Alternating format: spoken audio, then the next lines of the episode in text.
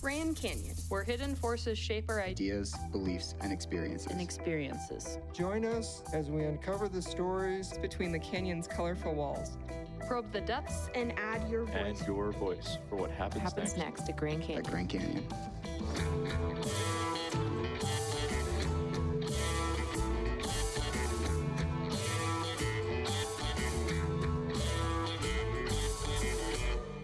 And welcome. Okay. This is Jesse. This is Emily. And this is and this, this is Behind the Scenery.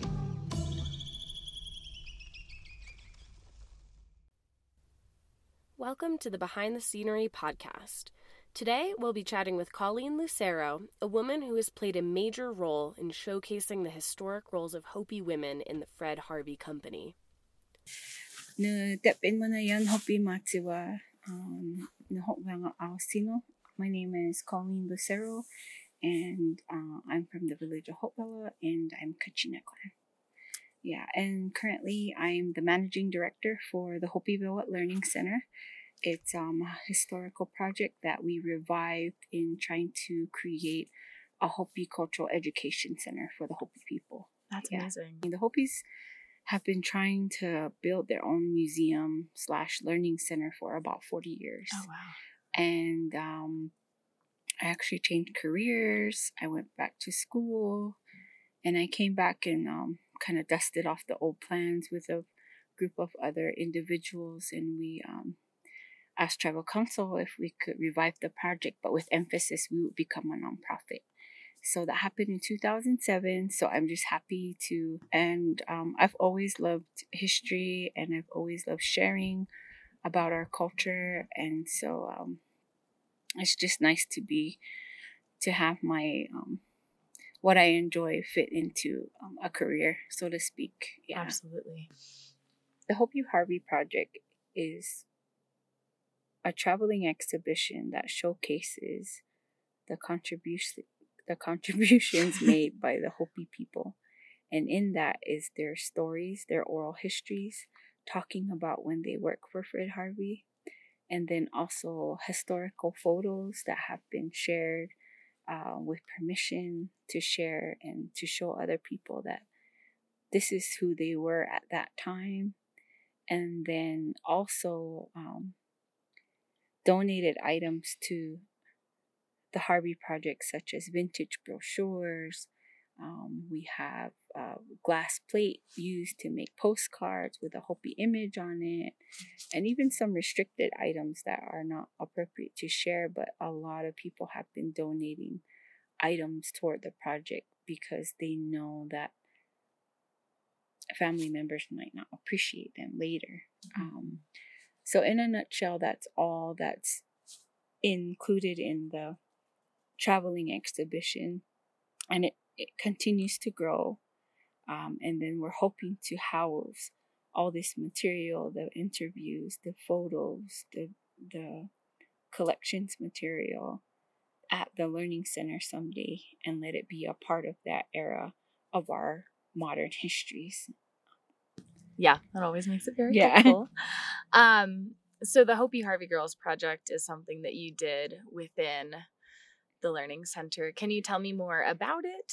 Yeah, um, well, actually, I did it when I was going to school. Oh, um, I was attending the Institute of American Indian Arts, um, pursuing my degree in museum studies, and so we had to pick a senior thesis, senior project. So, um, I was gearing up toward it. Um, my grandmother I'm really close with my grandmother, and when we used to go to our town days, like from the reservation to the next border town, she would always tell me these stories about when she worked at the La Posada. And as I got older, I tried to do the research myself, read books that were written by, about Fred Harvey, but our histories were never in those books. They were always about the other perspective. And so um, I thought about it and I said, wouldn't it be great to have um, do a mini exhibit about this because Harvey girls are only supposed to be known as um, white Anglo women, nobody of color. Um, and so it was kind of hard to believe when you would ask somebody else about it. Um, And then sadly, my grandmother died my junior year. And in Hopi, we respect the dead and we're not supposed to talk about them. We're not supposed to bring them up if it's going to cause us discomfort or um, there's just certain cultural protocols about that. Yeah. So I thought maybe I shouldn't do it. And, um, but in going through her things, I found all the stuff she would talk about, all her friends, pictures, um, and it kind of just, I felt like it was tugging at me, like, you know, you really should just, um, this is for you now to share with others. And um, so I decided to, for it to be a memoir to my grandmother. And as I started to do more research as to who those people were in there, she wasn't the only one that worked for Fred Harvey from the Hopi community. There was actually a lot of people, men and women. Yeah. And so um, the more and more I explored, um, that's when I decided to call it the Hopi Harvey Project. Um, just showcasing all the elders and their contributions to the Fred Harvey Company. Um, and like I said, you know, a lot of stories were told on the other side of the tracks, but never ours. And so, um, yeah, that's how it all began. It's a really beautiful story. Yeah, Really I touching. It was hard for me at first, but I know I found strength in the other people who are still alive that that should be shared also. And so they comfort me a lot. And um, my mom used to say, all you ever do is hang out with old ladies.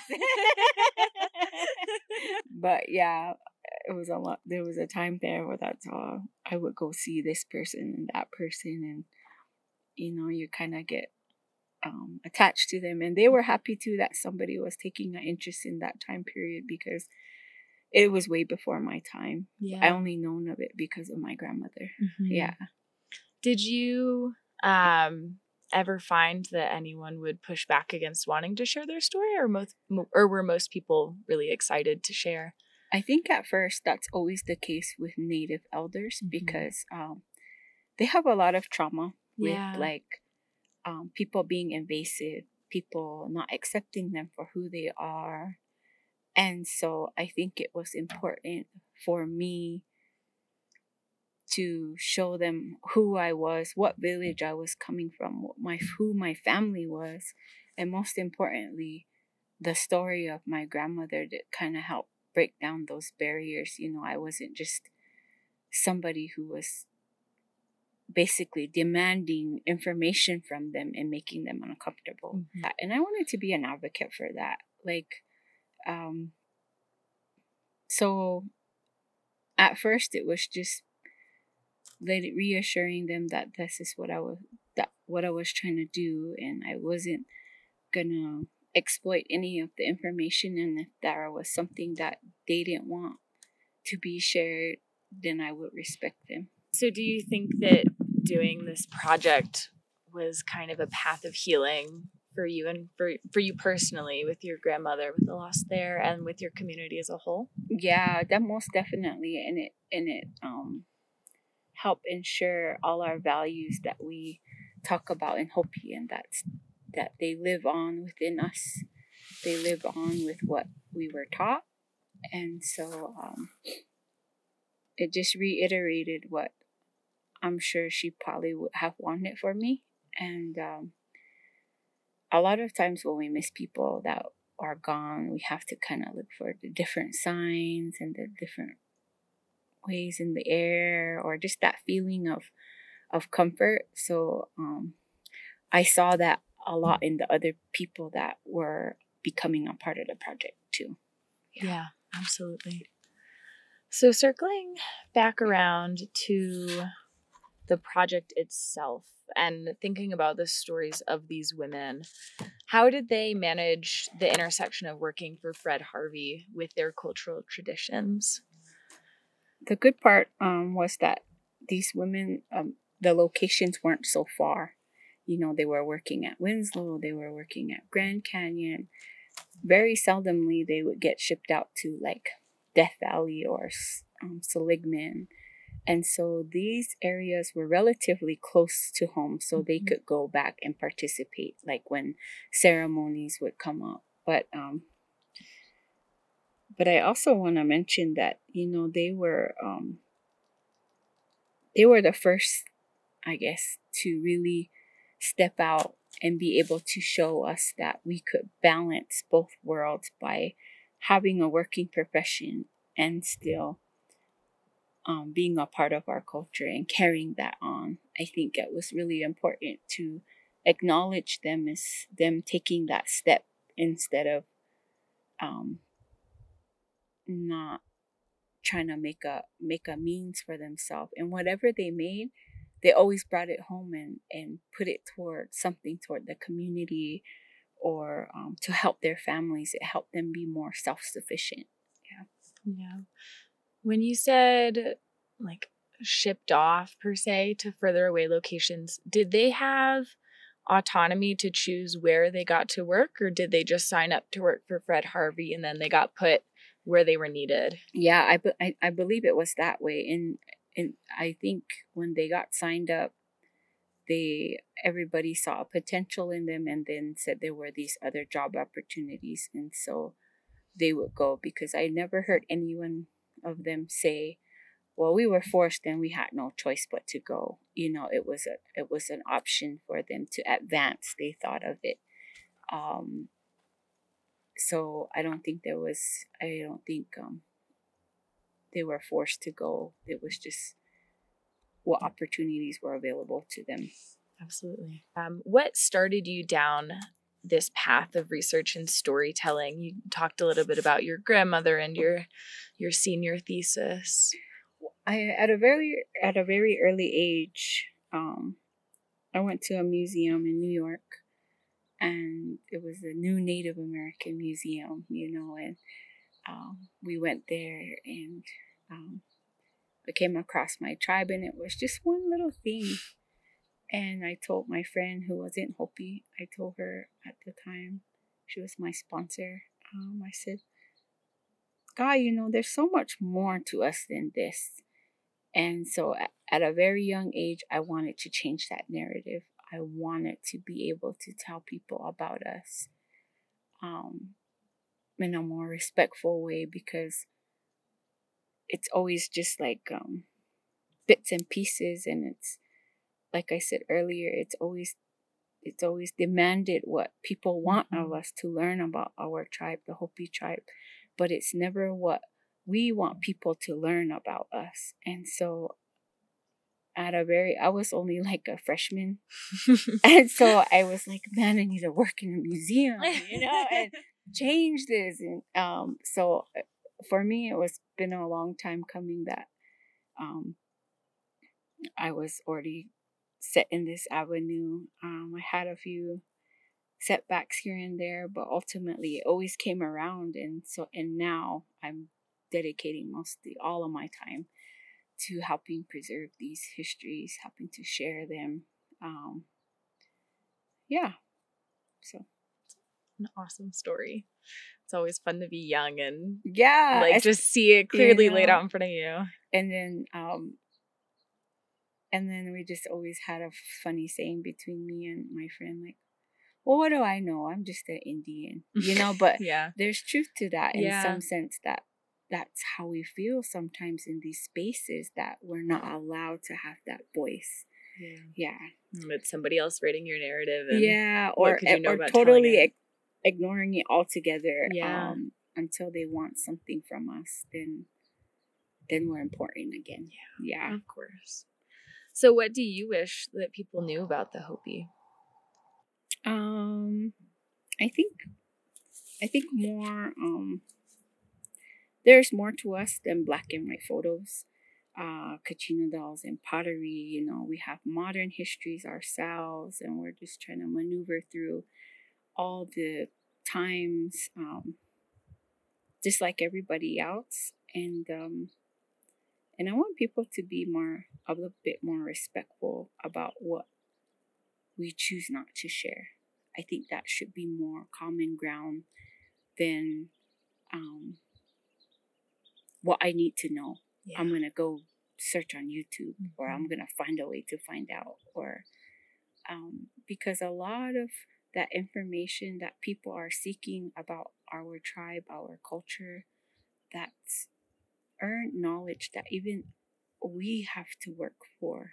And so um, I just wish people understand that more and um, realize that we're not just the people in those photos still. Because I think there's a lot of misconception that we still live on the mesas. We don't, we're not trying to build museums, you know, or stuff like Yeah. that. And so, um, but we're also mothers, we're also fathers, family members. We're just like anybody else, you know. Yeah. So, yeah. So silly. um, I know that you've been able to travel around in sharing the Hopi Harvey project. What's been your favorite place that you've gone to share it? my absolute favorite was doing a home exhibit for one of my elders, for one of the ladies that were participating. Oh, She was a really shy woman. Her name was Dolores Komakwaptiwa. And um, she was just so kind, but she was a little shy and she had fell. And so she was kind of scared to go anywhere. And so she missed the opening. And I said, Oh, don't worry about it. I'll bring it to you. I told her because it was a traveling exhibition, and that was the my, my main goals was to bring it into the community rather than having it at these venues that was not realistic for any elder out in the Hopi reservation. Yeah. They go to dialysis three times a week, some of them, and some of them don't have means of transportation. It, and then they gotta dress up and Yeah. you know, it was just so I brought it home to her home. We set up the exhibit panels. We we we put it on the her TV with a DVD, and um, she invited her most um, closest relatives, and they watched it together. And um, there was also a lot of laughter, giggling about it. But then at the end, they talked about their family values, about how their father, who was one of the first chairmen of the Hopi tribe, was always in favor of progression, was always in favor of uh, moving forward and working hard. And so they just kind of reminded each other about that. And, and to me, that was really fulfilling because, like, you know, nobody ever tries to accommodate them.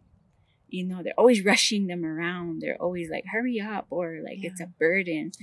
And so um and now that she's not here anymore you know i have really fond memories of the her like that and with her family. And so now we we share them with the next generation you know so i think that was far better than any opening you know an opening night where we're all dressed up and having hors d'oeuvres or whatever. Yeah. It was just in her home, bringing it to her and letting her take it in for what it was for them, not anybody else. And that was just like the best thing, the best exhibit ever. Yeah, and I would like to do more of those. Yeah. That's amazing. Yeah. Great part about traveling exhibits is they can move around. Well, and then we don't have a museum in Hopi, and so I did it at elderly centers. I did it at schools. I did it wherever I could, wherever there was a place for me to plug in. I I did it over there, and so, and I wanted it to come home first, then let it travel out in the public, so that way, I got, I guess, confirmation for me, and then and any suggestions that the community had that mm-hmm. I would bring that out to a wider audience. yeah. And so that's when we started doing more outside outside presentations at different venues. yeah, absolutely. What was the most impactful story that you heard? Gosh. Like I said, you know, it started off as a memoir, but later on it was so important about how much this topic leads into other dialogue, important dialogue such as commodification of our culture, um, and then the major contributions that um, the Hopis brought to the railroad, and then um, of course, cultural misappropriation. A lot of things were misappropriated Yeah. at that at that era, and um, it's kind of cringe, cringe worthy. But like, it it it was what it was. Yeah. And then um, and then how very early on we were already um had our foot in the door of cultural tourism. Like um, those are some of the main topics, but also like the softer side of things about friendship, about collaboration, and um, and then resilience of our culture. We were still maintaining our culture and sharing it through a, a modern avenue of of of things. It wasn't no longer people coming to the village. It was us doing performances outside, sharing things with the outside audience at like the Grand Canyon per se or Hopi House. Um, so those area, those different venues. So um, we never stopped being Hopi, um, and we never died out. You know, like a lot of people thought, oh, let's collect all of this stuff and let's you know recreate this these things because the the Indians are gonna die out. They're all gonna disappear. You know, and so um, I think that was the bigger picture that this project has brought me, and um, we need to have those conversations on what it was then and where we're at now, you know, and um, what was good about it, what was bad about it, and and keep pushing forward and and sharing that with our younger people and telling them that some things are not appropriate, but um, we also have a responsibility because we were also doing the same thing as far as selling our um, items and how they became tourist items as Yeah. down the line from like a utilitarian type of art or craft. Yeah. I've gotten to know the Fred Harvey family and the grandchildren and it's kind of like you know we we all connect on the same thing like but they're like a whole other different family but Yeah. like we relate to what we're talking about and um I have a they always say um blessings from your Harvey family, you know, and I'm just like, wow. I'm sure I don't even know if Fred Harvey would have even thought that either that his grandkids would be still making those connections with people at Hopi and visiting Hopi and sharing stories, you know, I, it's just all a bigger picture. Yeah, That's really definitely. Yeah. Um, have you kept in contact with any of the folks you interviewed? Yeah, I, all of them until they all passed away. Um, my last lady to pass away was Olive, and um, she worked for Fred Harvey for 30 years, Oh wow. a long time. And um, she was just the sweetest person. And um, she came home to take care of her parents. And um, she was she lived up till 100 so a lot of these people have since gone but um, i try to keep in touch with their families and they appreciate it when they have somebody else acknowledge their family histories that that was an important thing for them um, so yeah they were my ladies up until they left here but um, i like to think they're still guiding me um, especially when um, I share the funny things that they would talk about and um, just, just enjoying each other's company. I think that's the most thing that we all enjoy within each other. Yeah. Yeah, and I'm gonna make it a, a goal and a personal, you know, um, thing to make sure that all these stories, all the memoirs, all the photos are going to be in an archive somewhere, Yeah. you know, and other people are going to be able to um, utilize those as a resource when they want and when they need it. Absolutely. Yeah. Did a lot of these women know each other before your project, before you started interviewing them? Um, were they like a pretty tight knit community or? Some did, some knew of each other, but some had only heard of each other because we have 12 different villages um, out in Hopi. And um, you know, they always know if they didn't know each other directly, they knew somebody who knew them, you know. And so I think it was safe to say that um, they were all connected at some point. Um, how has doing this project benefited your role in your community? And then going on that as well, how has this project benefited your community as a whole? The Hopi community is an oral history community, so a lot of our history, a lot of our teachings are done from word of mouth. But the times that we're living in now, um, we have to find that in between on how our younger people are learning as to how the older people are are learning and find an in between mm-hmm. so we're hoping that this learning center will be a place to do that and not necessarily take over the traditional roles of the villages and their learning circles but just to be able to house those resources when um, we need them. Mm-hmm. Yeah.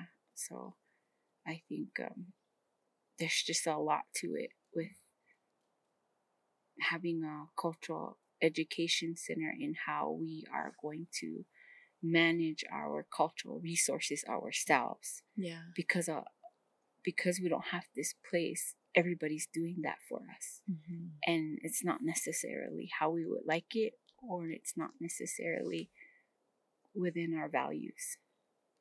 So um, I think that's going to be huge. That's the biggest impact because Hopi isn't about ownership, it's more about stewardship. Mm-hmm. And the museum perspective is that, well, these collections are ours. These collections don't have a life. We manage what we want to do with these collections, not the people that where it came from. Yeah. You know, so I think that's the bigger impact is just being able to manage our cultural resources on our own. Yeah. Yeah, absolutely. A lot of times when people want to talk about native culture, native subjects, they're not native themselves. So for us being able to provide our own narratives is a huge goal that we're pushing forward and and wanting that to happen more rather than people researching us and being self proclaimed experts when they've never lived our life and they've never endured all the traumas and um, how do you suggest people from anywhere can create tighter knit intentional spaces within their communities? I think we i think the most important thing is that you need to fall back on how your community exchanges knowledge.